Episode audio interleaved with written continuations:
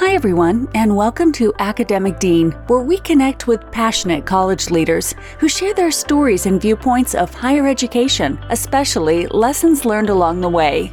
Now, here's your host, Dr. Dave Gerchak.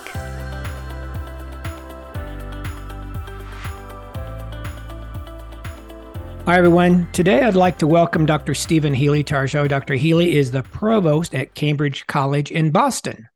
Hi, Steve. I'm excited to have you on our podcast today. Dave, delighted to join you. Uh, let's have a good conversation, see what happens. Great. Well, first, tell me about Cambridge College and why students select your institution.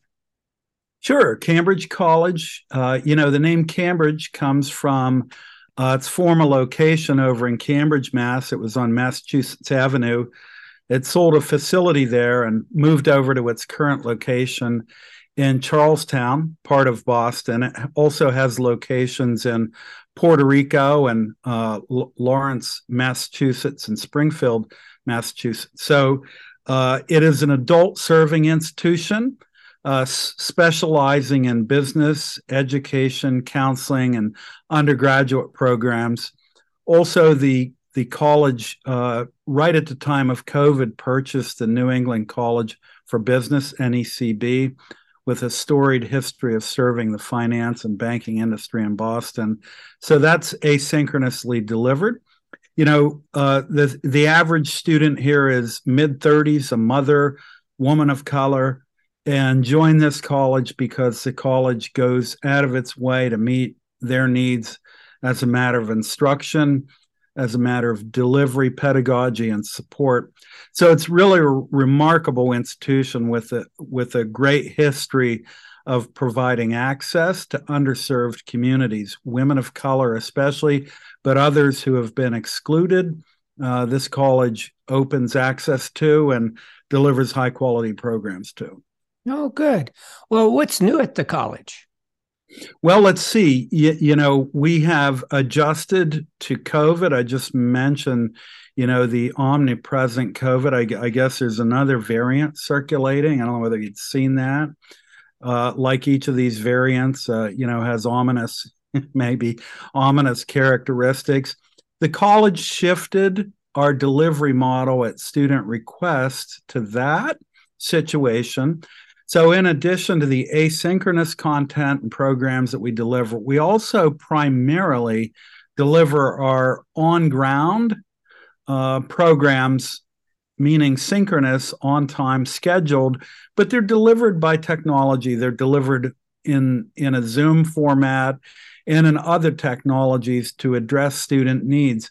I mean, it, it, both, both here uh, in Boston and our, our, locations, and, and I failed to mention our lo- location in uh, Southern California. But our students' lives uh, are busy. Uh, that that group of, you know, mothers and fathers in their thirties, uh, and I, I I have the most temperature here of the Charlestown. You can imagine driving around at five o'clock trying to get to campus at six o'clock. I mean, even in COVID, the traffic here is pretty wild. So that really just helped a lot. So that's a major thing, and we're continuing to do that. We're also developing programs um, quickly, taking our existing on ground content programs. And in addition to business and finance, which NECB uh, really s- specializes in, taking our other programs to asynchronous delivery. That'd be criminal justice and psychology, and, uh, and eventually here, uh, and I say eventually, you know, psychology or, or, or, education and maybe counseling. There's some bridges to cross to do those, but uh, we intend to do that. We're also in the midst of a project to take our curriculum and offer it in shorter term formats, mm. you, you, know, micro credentials with stackable uh, mini credentials and badges and micro work uh, and to try to deliver it in various formats just to be ready for student needs and interests just now. You know, that's that's a great great idea. You know, people have been kind of kicking around that micro credentials for a while. And uh, you know, business looks at universities and colleges like, hey, can't you do that? Well, that's that's a hard thing to do internally. I mean, it's a great idea. So so so that's a new launch for you guys, or are you already starting to do those type of programs? We have some of them uh, but we really want to get aggressive with it. We have some funds uh, from a funding source uh, to make a go at it. And, uh, you know, over the next couple years, we will be pushing forward quickly uh, into those arenas. And of course, you know, we also want to use it as as a means of furthering our enrollment in our degree programs because the need for degrees, uh, whatever businesses might think or s- s- some very famous people might say, the need for credentials and degrees hasn't gone down. And it would, and I don't wish for it, but it would only take a, a, a reasonably deep recession to prove that. At least I believe. So we're in the business here to serve student needs and interests and those needs and interests i think will go across the spectrum and they're different for individual students some do need a quick tune up with a micro micro credential you know it might be as simple as running a pivot table on excel. They may never have done that. Or they may be far along in business and need a refresh on accounting uh, you know GAAP and st- stuff like that. Or they may be well along in a counseling profession but need support to understand how to run your own business because it wasn't taught as part of the curriculum, but it's part of the need. So I see that happening uh, here and elsewhere. and not only for adults, but especially for adults. You know, this this group we serve most directly. Yeah. Okay. Well, let's switch subjects. Uh, let's talk a little bit about you. So, tell me about the path that led you to become the provost there at your college. Sure. Well, I had been provost before at the University of Bridgeport, had also served for a year in an on an interim basis as president. But as I've said to the community there, interim marks time. It doesn't limit passion or it doesn't limit authority, you know. So that was that. But how did I get to those points there?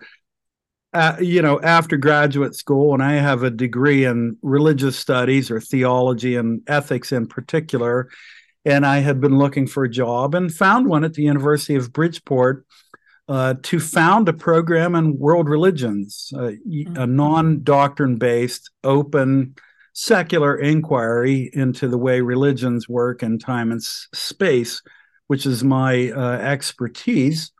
Then, when I got there, you know, the teaching opportunities for a new program were a bit less. And uh, it was a dean there who thought I would be good uh, managing general education.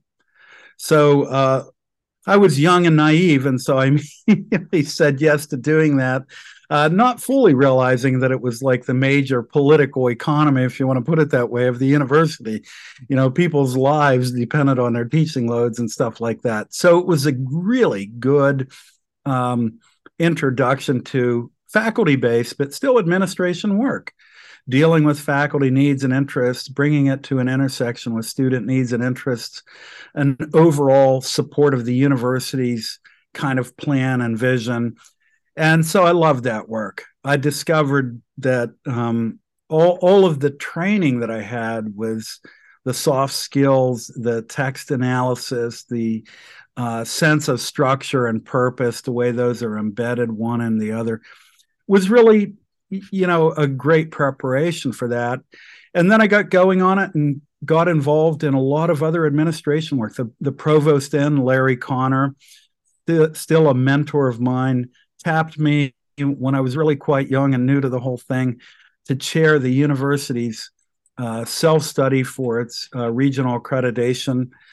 I look back on it now. I, I didn't at the time realize the magnitude of that but it went off swimmingly well. And, you know, uh, r- literally hundreds of people join in and support that. 10 years later, I did another one, same place. And by then, we're in a much better place as an institution, but a lot of people collaborating. And then, in and through that, that time period, I served and gained tenure, uh, and then joined the administration fully and in earnest in the provost office, working on evaluation uh, then shifted over to a dean role in School of Arts and Sciences, uh, then associate provost, then provost. As provost, worked with the president there, Laura Trombley, uh, to execute, design really, I, I, think I designed and, and then together executed a, a, a complete college structure change. So we took our schools and colleges and shifted them into a structure that was more purpose filled and focused towards certain futures.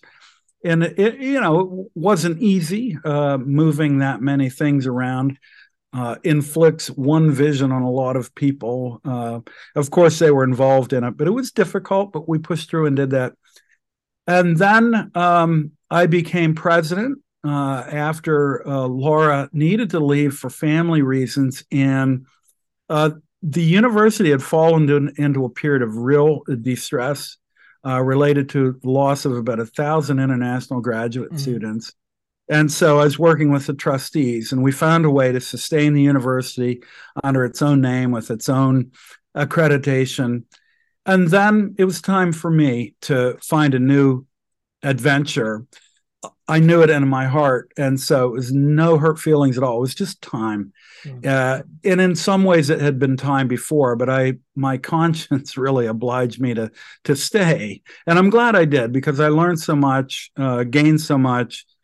And then yeah, it was really a couple months later. I, I ended up at Cambridge College and joined what I think is like a, a world class community that's that's less known. Uh, you know, its foundations to 1971. Meaningful date for me, not my birthday, but somebody I love's their birthday that year. And uh, but the college is really amazing, and I'm delighted to be here and working with the president, who's great, Deborah Jackson. She's so well known in the state. She has such a great vision for adult education. The deans here are wonderful, high quality professionals the faculty, core faculty, and part time faculty, as we call full and part time faculty, are really amazing.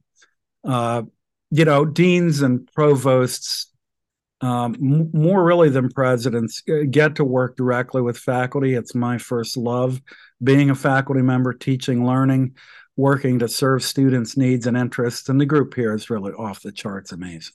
It's it's wonderful when you have a really good team uh, you know, and when you don't, it's not wonderful. So I'm I'm I'm very happy for you that you have a you have a good group. How was it? You know, it sounds it, it, sounds that, like. Uh, oh, I'm sorry. Go ahead. Well, I sometimes say that that deans and provosts are aren't stars, but they're astronom- astronomers that work with stars, and it's the faculty that makes a go of every initiative we might have, and a lot of the good ideas come from them. Yeah, good point. So it sounds like you've been an academic leader for quite some time then over the years and and of course different positions too. So how is how has your leadership style evolved from from those beginning days to today? Yeah, I I I, think in a way there's a good bit of continuation of a basic approach I have, which is making personal relationships, of course, that are professional, but but working with people and enjoying people. And just as a habit i have personally myself um, not getting in the front of the line. Uh, this work i mean anybody who's considering uh, becoming a dean or a provost or a higher education leader i would say if if they need to be in the limelight this is probably not the role for them. I mean, there there are exceptions to everything, I would say, but but those roles are to put other people in the limelight. Faculty first, all the time, because that's that's the group that they're, they're developing everything of value uh, at, at, a college or university, uh, and then students they're not second because they're second, but be, you can't offer students anything unless you have something. And what they need has got to be paramount in the mind of the faculty and the and the deans and provost. It's what it's all about. And so my personality lends itself to that. I, I, want other people to succeed, and I don't feel diminished by the great light getting shined on somebody else. And that's been continuous um, some of the things that may have changed is uh, both initially at, at University of Bridgeport, each successive title you take, and I guess I'd also say if anybody's listening that would consider entering administration work, I mean, imposter syndrome is true of everybody. It's been, I believe, Uh, I, I, can't make my experience universal, but certainly true for me, and not just true once, but each each pass around the sun and a new title has been making decisions that almost feel like somebody else should be making them. I mean, that the topics that come in are, of course, known, uh, but there's a foreignness to it because you've never really done it before. I mean, it's like Kundera's uh, unbearable lightness of being. It would be great if you did this before, then you could do it again with some wisdom, but you have to do it yourself and the heaviness of it yourself alone sometimes. So, so there's been growth with that uh, for me. And um, my assertiveness as an administrator um, it is, I'd say, similarly scaled. Uh, and when I assert stuff, I always uh, do it on the basis of as much conversation and consensus as I can muster. But I do think an, an administration work is there are times when strategy is defined, when decisions are made at the end of a conversation, and the consensus is good, but it's not exhaustive. Administration work is somebody says we're doing it and we're doing it now and 20% of the people are going to be a bit irritated by it. And you have to bank on their professionalism that they had a stake in the conversation. They weren't excluded from that but they didn't get the result they wanted. And it's difficult every time one does it uh, and i've done it a number of times and i'm taking some steps where i am now to do some of that work. And i feel really good about it uh, so that's continuous, but there's some growth there and just my sense of how to do this stuff. Hmm. Oh, what's been some of the biggest lessons you have learned as an academic leader? Um, y- you know, uh, deepen my sense of the need for humility. The discipline I have, uh, religious studies, uh, fills one with caution as a matter of inquiry. You know, you may look at uh, a text statement from sixth century, um, you know, India and feel you understand what it means, uh, but until you do the appropriate work with language and culture and history and circumstance, uh, you don't know. Uh, you have a sense of it, but sense of it may be wrong. Uh, for all those reasons, including failures or limited uh, way translations work. And then when you enrich your knowledge and you deepen the context and you go into it um, more deeply, especially, uh, I guess, if it's outside of one's own personal sensibilities, that that always remains outside and always remains a matter of caution so I think that in administration work, um, knowing how to balance that kind of humility and cautionary approach to subjects with decisiveness, and that's hard. I mean, that's um, that's the balancing point there. Uh, not being wishy-washy. You know, no, no, no one wants a leader that can't make up their mind. Um, they don't want that. They may not want the mind that you make up either, but they don't want maybe this, maybe that. They want some uh, decisiveness there. So um, I, am a little drifting from your question. I'm not. I'm not even sure. Frankly, I remember it, but that's some stuff came to mind there. It's okay. It's okay. Yeah. Yeah. I'm gonna I'm gonna change uh, subjects again. Let's let's talk about the future. So, what do you think are the major challenges that colleges and and really even your college is going to face over the next five years? Yeah, sure. Well, I think the demographic pinches on everybody.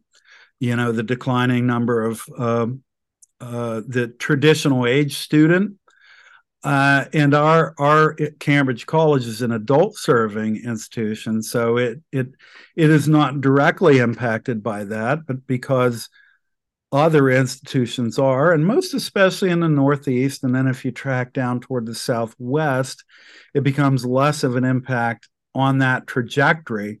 But here it's profound. Um, and because it's profound for traditional age serving institutions, they're all broadening their market share and going after the adult serving degree completion market and the adult serving market.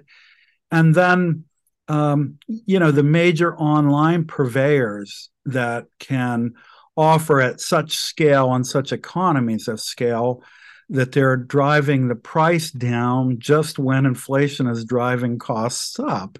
Mm. And right in the context when the value of education, which is a hideous virus in this country that really goes back 20 years. And I, I, I frequently say, you know, it began as an attack on K 12 education and, and higher educators uh, participated in it. We would say, you know, pulling our lapels or pulling um, whatever element of, you know, expressing our umbrage that they'd only bring us better students. Well, that was wrong.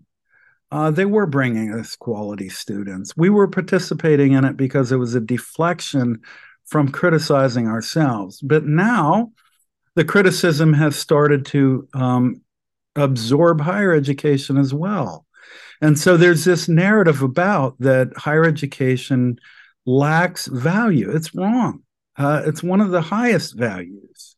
And people's lives are at stake. Society's uh, well being is at stake. I mean, what we do costs a lot of money. There's no getting around it. And the charges that we have to have have to be equal to it, or you're running a, you know, a, the business dimension of the academics fails. You can't have that either. So the balance point is to offer high quality programs at a price that your audience can afford and then encourage societal and governmental support. And as a totality, that's what we got to do. But I am concerned um, for really its culture on the whole. There's such um, a dispute in the country about our own future. It used to be, and I don't want to sound too apocalyptic here, but that there were some things that were taken for granted, that we were working together, whatever our partisan differences, we were working toward a common outcome. And that education was taken for granted as a part of that project and and there was multi-party support of of that project it's really reduced a lot um, and there's a lot of factors and i don't i don't pretend to know them all but that's that's also in the air of the stuff that we're addressing and i know of no other way to address it than to address it in our role as public intellectuals and to keep showing and demonstrating the value of what we do and not for ourselves although our livelihoods are dependent upon it but it's for other people. That's the main the main point of education. It's not for us. It's for the people that are learning from us. And it's a big sequence you know going back to the first time somebody educated someone else. Yeah you know i, I really agree with you steve. I, I, one of my frustrations um, i noticed and and i continue to notice especially with with the giant pushes for from industry for uh, micro credentials they they want workforce ready you know students coming right to them. And that's a great idea. And and and i really support that. But i also support producing quality citizens. And i think sometimes educators that's what we do. We we produce quality citizens.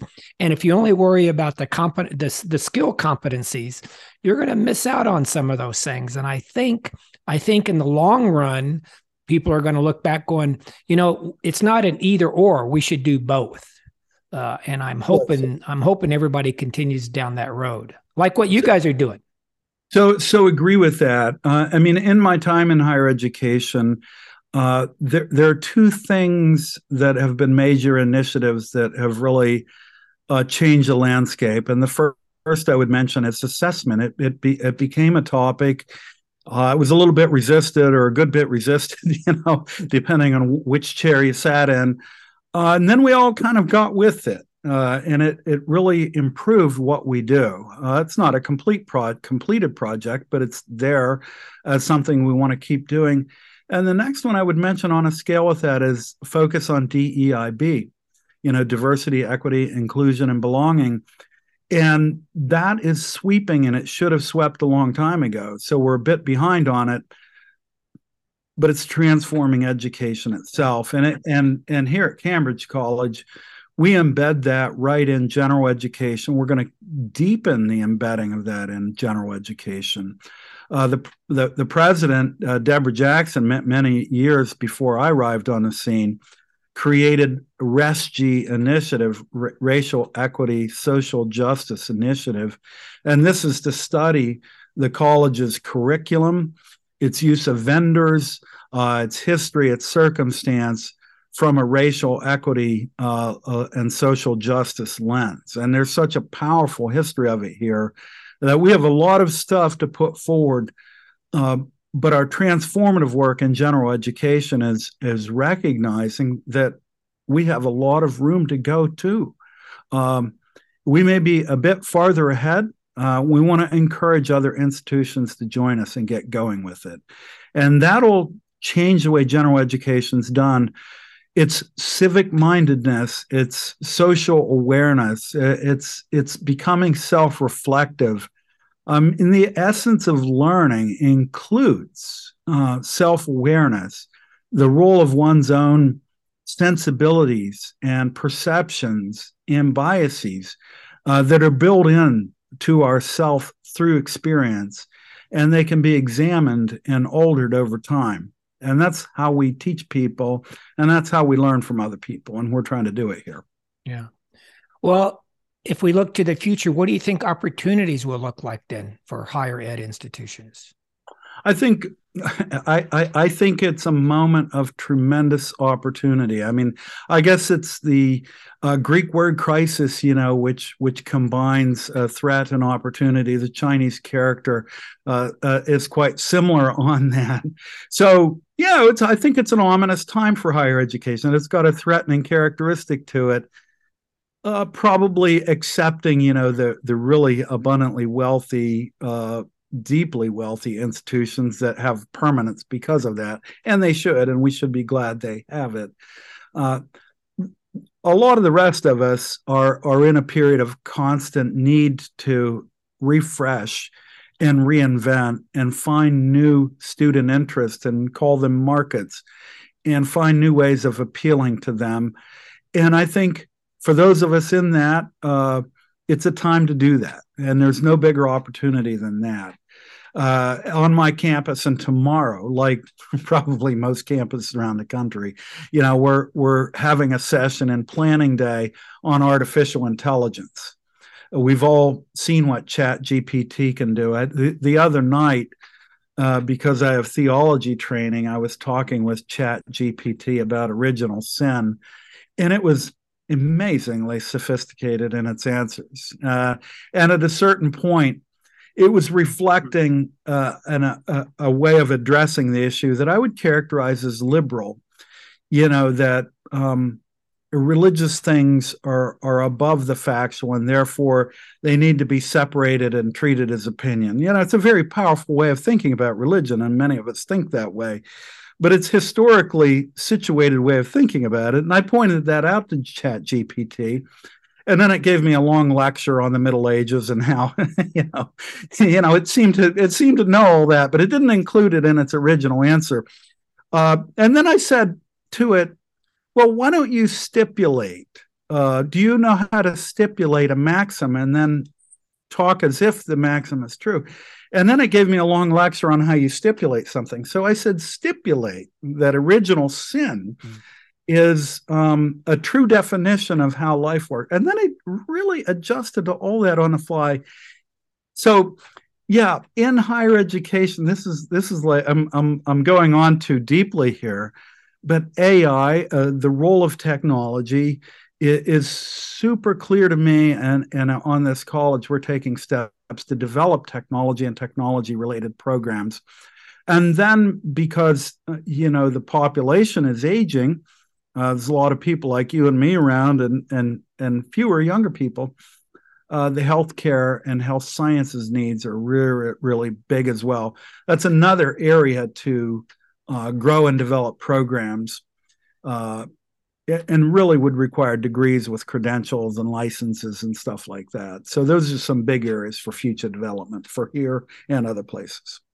Well, how do you see online education uh, at that platform evolving for both faculty and students in the future? Um, well, same thing. And, and by online, uh, we're we're meaning asynchronous online, and and I see you know the the ongoing use of high quality technologies to emulate the best environments for laboratories, for learn teaching, learning. Um, I can imagine that, that they already exist, but the widespread use of artificial intelligence uh, to do assessment and grading. It may seem a bit alarming to people, and, and I'm not sure myself that I'm all in on that. Uh, I do eventually want instructors' human eyeballs sitting on what before it goes to students, but there are powerful technologies uh, being developed that facilitate that uh, the augmented reality, virtual reality, uh, gamification. I mean, these sorts of things uh, delivered in an asynchronous environment can so enrich the learning field uh, that, that what we're doing now um, well, it's what we're doing now and it has high value, but we're going to improve on it through those things. And and I tend to be an optimist uh, that keeps my my second eye on worrisome things that that develop as a result of this stuff as well. Well, you know, it, it sure sounds like your campus. I would I would call your students non-traditional students, and they're since they're in their thirties the majority of them. Age 35. Uh, right. And, and, when I talk to other college presidents sometimes or, or provosts or deans, and I'll use the word non-traditional and it starts making to me, I start realizing that's now turning into traditional. I mean, now on more a lot, but there's still a lot of campuses that that don't have, you know, an abundance of non-traditional students. So, do you have any advice? What can those campuses do to meet the needs of that specific student population? Yeah, well, one of the things I would say right out of the gate, and this is in response to how you were putting the non traditional and then, then they become traditional, is to find a language that doesn't use a non at the beginning of it. These are, I would say, I don't know whether it's adult learners, which is a term I tend to use, but that means addressing them not for what they're not, but for what they are uh, and and and by the way, I use the term non-traditional too, and I don't mean to be be you know be chasing after Dave here. no, that's actually you know what that's an excellent point because until you said that, that that makes so much sense. That's just a term that I've heard for so many years of my career. So yes, that's a good point, Steve. We all we all, we all use it, yeah. and we do know what we're talking about. We're talking about students that are outside the 18 to 22 or the graduate school follow on bracket that have done some education, they need to complete it, or they started a family first and now they're coming back. So that's what we're talking about. Everybody knows that. Uh, but to find a, a way of addressing them and that as a primary constituency and not as an add on and not as a group that gets the leftover part of the curriculum you know uh, and and and, and I don't want to be too down on institutions that are looking to grow revenue sources. There's nothing wrong with that. But as we look at educational quality, it should not be that the day bracket, 18 to 22 bracket, gets, you know, all the best stuff, and then the leftovers go to the adult evening bracket or the weekend bracket. I, I would like to see it more divided because that's um, uh, most frontally addressing the students that are being served by the mission of whatever college or university or school you're dealing with. So that's an important thing, I, I think. Uh, also, and this is an obvious one, um, listen to your students. I mean, ad- adults especially know uh, what they want. They know what they need, and they know what works, and they know what doesn't uh, it must have been 15 years ago. I first did uh, teaching in what at the University of Bridgeport was called the IDEAL program, Innovative Degree Excellence for Adult Learners, IDEAL program. It met in the evening, and I had been, um, I'll say humbly, you know, a decorated teacher in the undergraduate realm. I was distinguished teacher of the year. So I felt good as a teacher, and I felt I could do a pretty good job with it. And I bring in my standard stuff to the adult group. Uh, and it was it was not an outright failure. I don't want to be too harsh on myself, but it was not the success it was in the day division. They they were adult learners. They they had a lot more experience. They had a lot more stuff to bring in to enrich each other's knowledge. And so I had always used, uh, and, and any time I teach, still use a decentered pedagogy. I want um, students at the center, not not myself. But the adult learners took it to another dimension. It was, in a way, a lot easier. I, I have to say. I mean, adults are so smart, and they're so motivated, uh, and they do the assignments um, without a lot of chasing after them. At least that's been my experience. So, if if I were out there as a provost or dean, thinking about an adult market, I would be feeling really good about that opportunity because it's an amazing group of learners. Uh, and this isn't to put the 18 to 22, you know, the the so so so-called uh, traditional age down. I don't mean it that way, but it's a matter of cognitive and uh, development, brain development, attention spans do get longer. Uh, the uh, learning apparatus is enriched by experience. So, so that's all in there, and and you deal with the group you're dealing with in a way that's appropriate for them and their their needs. So those are, I think, obvious, but I would just throw those out there for consideration. Yeah, good point. Um, well, right now it seems like mental health is becoming a hot topic on campuses. It wasn't 10 years ago for sure. So, uh, what can campuses do to tackle this problem for both students and faculty and staff? Yeah, well, uh, one of the things you mentioned there is is be open about it, uh, be sensitive to it, make it an item of conversation, uh, assess uh, the readiness of of the college or university or school to to either provide services or to refer to outside providers.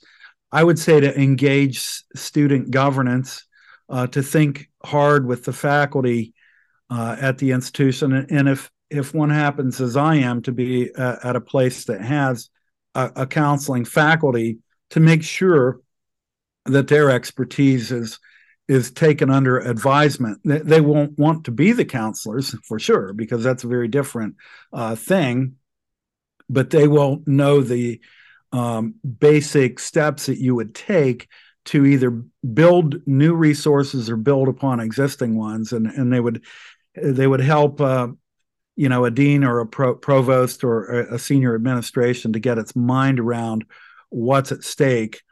And uh, I do think myself, Dave, that that it's become a topic and a larger topic because it is a higher level crisis, and not just because we've become more sensitive to it.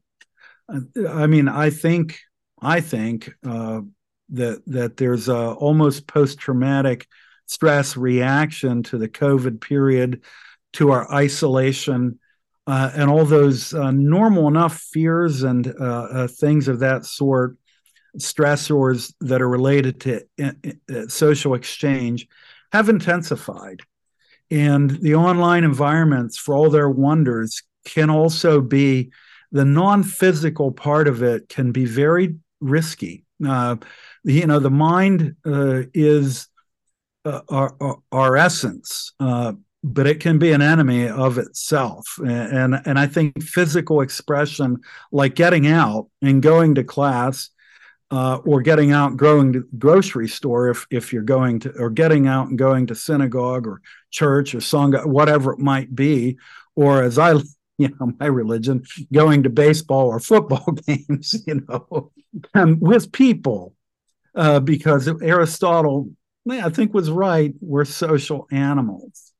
So, so this is a bit of a, a winding dialogue here with you, or monologue, sorry, uh, on on what's going on with with uh, counseling needs. But that's a piece of it that I wanted to say too. Okay. Well, here's a fun question. If you had any extra budget money right now with no strings attached, you get to do whatever you want to with it. How would you spend it? Well, uh, it would be like, you know, pr- probably the first time in graduate school, I, I calculated that I had a $300 tax return coming, and I spent it, you know, all $2,100 of it by the 10 things I wanted for $200 a piece.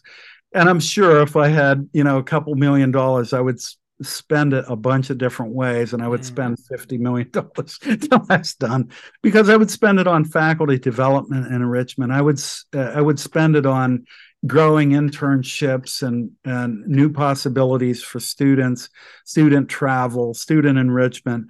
I would spend it to grow programs in healthcare, health sciences, where I am, because we're we have some really amazing stuff, but we want to develop more. I would grow it in technology and technology related programs with really sophisticated, uh, you know, laboratory emulation environments and stuff like that. I would I would spend it on um, you know release time for to encourage really amazing thoughts about curriculum and curriculum development. I would add money to the diversification budget. We, we, even though Cambridge College, I think, is a leader in its hiring of BIPOC individuals, why not double down on it and get even better? Um, and why not teach the entire college what this means? Uh, this isn't a political statement. This isn't um, some kind of uh, left leaning or right. This isn't that. This is about enriching our humanity and enriching the quality of our personnel and our, our commitment to each other. And and it takes well, we're educators. It never surprises us when we learn we have to learn something. Uh, if if we felt that there was a group group of people that didn't need to learn something, that would be surprising uh, and it would be discouraging in a way. we call the need to learn a market, and um, there's a big market on the need to learn. And then some of us that feel like we've been learning for 30, 40, 50 years have right now, this last few years, discovered there's a lot we still need to learn. Yeah. Uh, and it's almost um, not shame inducing because we were acting in good faith, but it's surprising that, hey, we, we didn't learn that as quickly as we should have. So let's learn it now. And whether this is artificial intelligence, DEIB, or some other new thing, uh, let's get learning on it right now. That's a great point. Well, here's my last question. Um, do you have any favorite books that you would recommend to other academic leaders? Favorite books for academic leaders. You know, I tend not to read uh, trade stock academic leader types books. I tend to read in my field. Um, mm. And and uh, m- maybe I should take listen to some of your earlier um, uh, t- tapes and take some advice from people like that. But um, the things I read are in my discipline, and I and I, if people don't do that, I encourage that. I mean, at night, uh, what's on my what's on my um, you know nightstand that I read uh, tends to be on topics of my interest uh, right now, and I've been doing some work on white Christian nationalism and st- stuff like that. Uh, and if that's a topic people are interested in, they can start up with Google and just some basic stuff. I would encourage it, but staying in tune with uh, the reason we came into the uh, the the academy is, I think, really important. And I've never let it go, and I never will. Uh, and I sometimes have um, too little time uh, to do substantial scholarly work. That those days, well, they may come back. You know, if I enter into a phase like I think you've entered into, I can hit that saddle again, and I would look forward to it. But I want to keep it a bit refreshed each each time I get a get a chance to. that's that's that's a great way to end our end our conversation today. So thanks so much for being on our show. I, I really enjoyed our conversation. It was very enlightening. And to say the least, uh, I look forward to maybe getting back with you down the road and we can have another conversation. I can't wait. Dave, thanks so much. These were great questions and a lot of fun chatting with you. Thank you. Well, that wraps up today's episode. Thanks everyone for listening. Thanks for listening to today's episode and make sure to visit our website at academicdean.com for additional information. Also, if you enjoy our podcast, please don't forget to rate, review, and subscribe. Until next time.